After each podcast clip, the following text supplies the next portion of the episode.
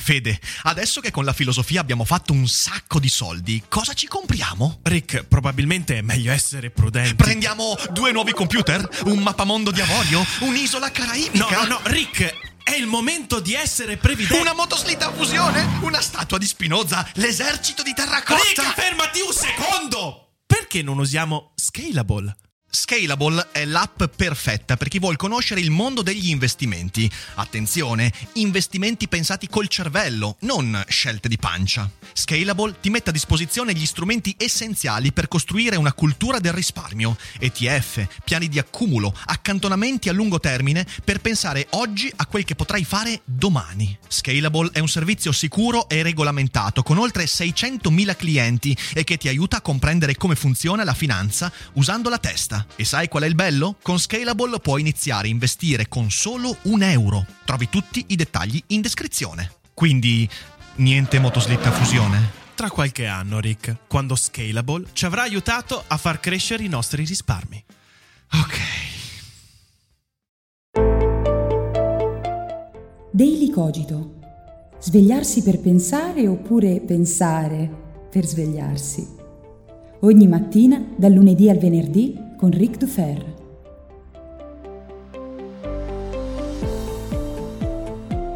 Buongiorno a tutti e bentornati come ogni mattina qui su Daily Cogito. Io sono Ric Dufer, ma quest'oggi non sono da solo, perché questa è la prima intervista barra chiacchierata su Daily Cogito. E oggi abbiamo un ospite particolare e molto speciale, il mio amico e collega, divulgatore eh, e psicologo Gennaro Romagnoli, eh, che forse alcuni di voi conoscono per il suo podcast Psinel. Ciao Gennaro e benvenuto. Ciao Riccardo, grazie mille per il tuo invito e saluto tutti quanti i tuoi ascoltatori visto che io sono uno di quelli. molto bene, molto bene. Ascoltatori di livello, allora a questo punto non mi può che far piacere. Eh, tra l'altro vi ricordo che sotto in descrizione qui al podcast trovate il link per Psinel e vi consiglio davvero di seguire il suo podcast perché gli argomenti insomma fioccano, sono sempre interessantissimi e vi daranno molti spunti di riflessione, tra i quali proprio uno di quelli di cui vogliamo discutere oggi, perché eh, io e Gennaro, che in questi giorni siamo al seminario The Prog, in cui stiamo discutendo con una ventina di pazzoidi mm. eh, del rapporto mente e corpo fra filosofia e psicologia e ci stiamo divertendo davvero molto, eh, beh, abbiamo cominciato a chiacchierare e ci siamo accorti che fra i tanti problemi che la filosofia e la psicologia affrontano, eh, ce n'è uno che sicuramente vede me molto coinvolto e sicuramente anche Gennaro, ovvero il fatto che molti considerano la l'arte, la letteratura, eh, le arti visive ogni, in ogni modo, eh, un'evasione, qualcosa di leggero che comunque non ha una diretta e concreta utilità sulla realtà.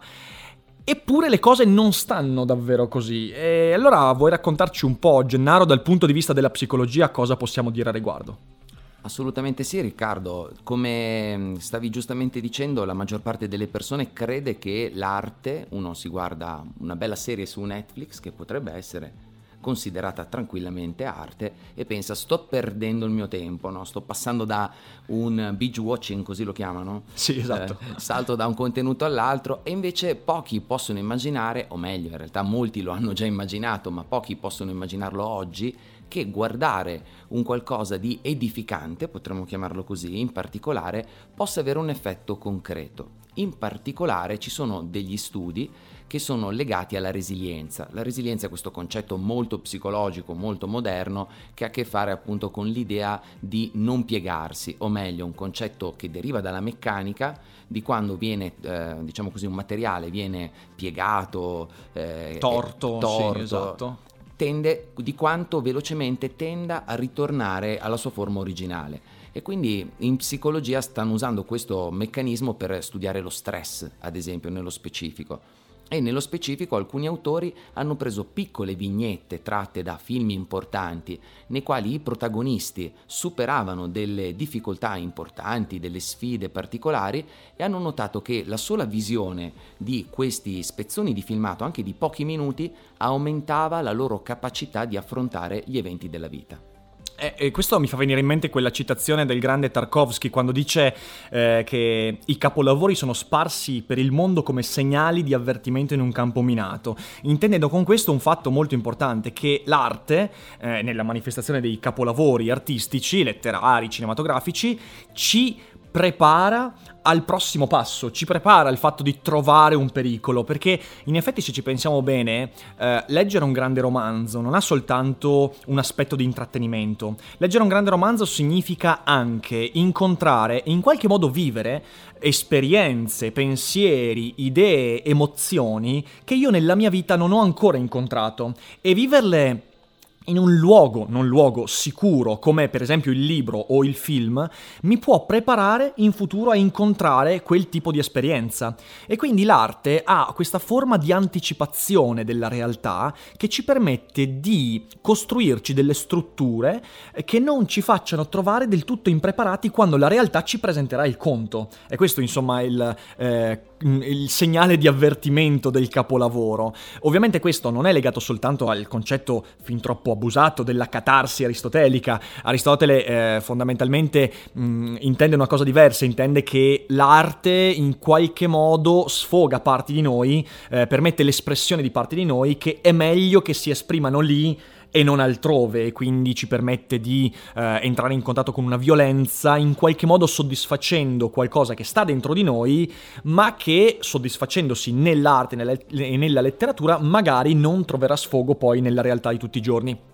Io con questo concetto sono un po', come dire, sono un, po' in guerra, in conflitto perché eh, credo che l'arte non, non, non, abbia, perlomeno non abbia fortissimamente questo tipo di, eh, di, di, di intento e di scopo, se non magari dal punto di vista dell'artista. Sicuramente alcuni artisti che hanno sfogato anche la loro vena violenta nella letteratura, poi non l'hanno fatto nella vita di tutti i giorni. Quindi questo può essere dal punto di vista del fruitore dell'opera, ho i miei dubbi. Però quello che dici della resilienza invece è interessantissimo, proprio perché resilienza significa, la resilienza si sviluppa eh, sperimentando sulla propria pelle degli aspetti che nella vita esistono, ma che Uh, in qualche modo, come dicevo, l'arte mi anticipa e quindi è come un allargamento l'arte, mi allarga l'orizzonte, mi permette di vivere esperienze, pensieri che altrimenti non avrei vissuto se non una volta accaduti nella mia vita e in questo modo letteralmente prepararmi e mm, quasi educarmi a vivere in maniera più sana quello che accadrà.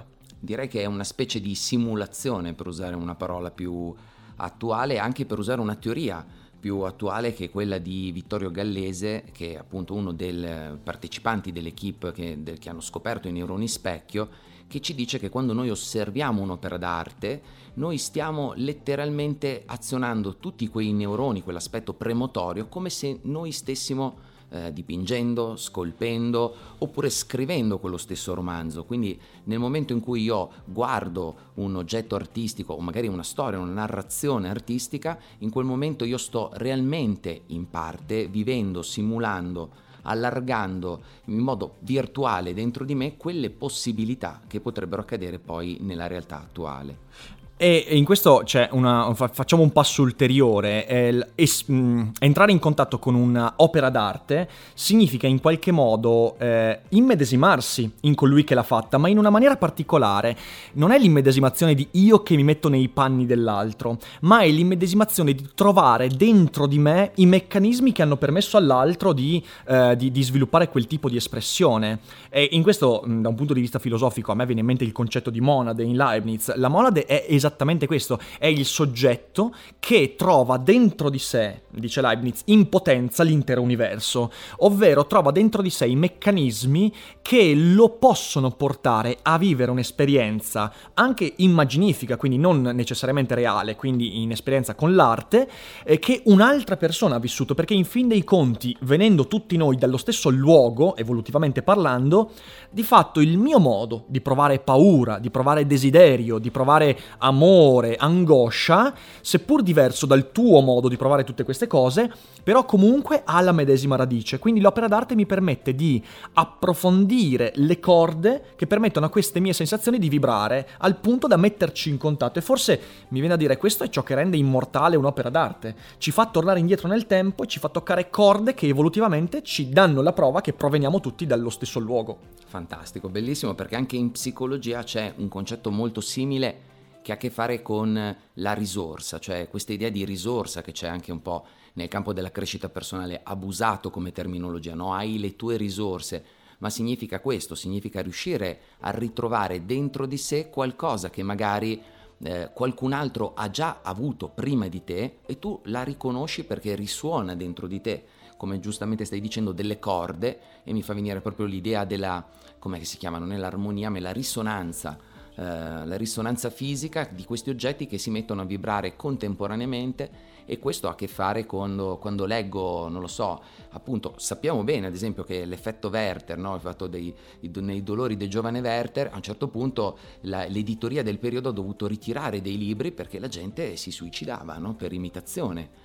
e quindi ha un effetto così potente, l'abbiamo visto anche in negativo, prima scherzando con Riccardo dicevo eh, pensa a Hit, a tutte le persone terrorizzate dai, dai pagliacci nel mondo, se ha questo effetto in negativo è molto probabile che ce l'abbia anche in positivo. Ah, io porto la mia esperienza in positivo. Io quando a 13 anni lessi per la prima volta seriamente un libro che fu I viaggi di Gulliver eh, di Jonathan Swift, eh, ciò che mi balzò alla mente fu una domanda, fu ma come può un pastore irlandese morte, morto 300 anni fa comunicare in maniera così presente, così attuale, farmi sentire emozioni, pensieri, sensazioni, paure in maniera così presente a me, che sono un vicentino di 13 anni che non ha niente a che vedere culturalmente, linguisticamente e neanche ovviamente è figlio di un altro tempo, ehm, questo, questo, tipo di, di, di, di uh, proiezione, perché è veramente una proiezione, una risonanza, come dici, è per questo che l'arte è di fatto, tende all'immortalità, perché riesce a toccare corde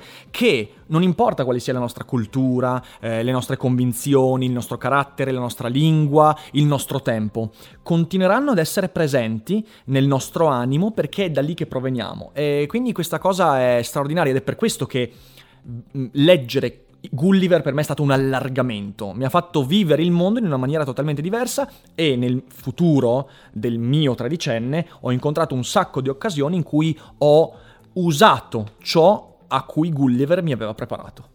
Fantastico.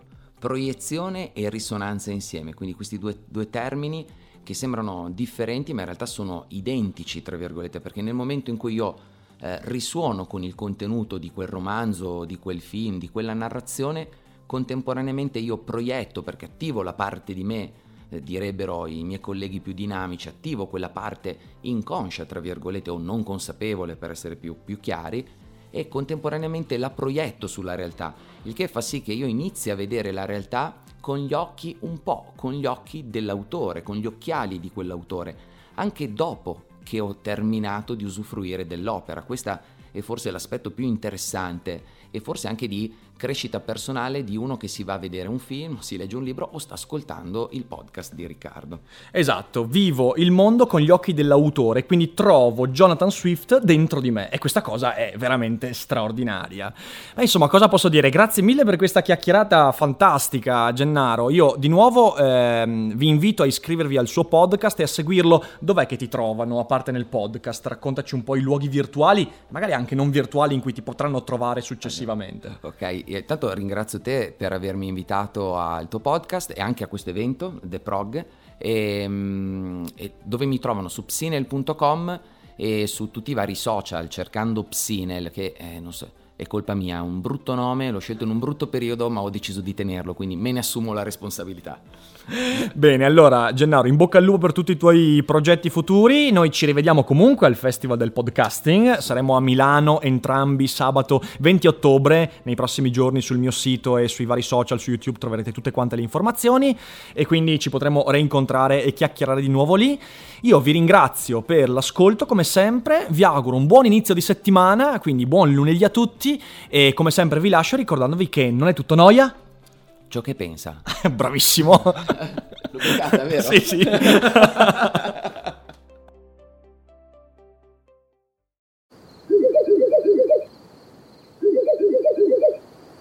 La libertà ti sta chiamando. Sono arrivati gli incentivi Jeep. Oggi sei libero di scegliere Jeep Avenger, il suburbano più compatto di sempre, in versione elettrica, ibrida e benzina, tutte alla stessa rata. Gli incentivi Jeep ti aspettano. Corri in concessionaria, ora. Info su jeepofficial.it. Pronto?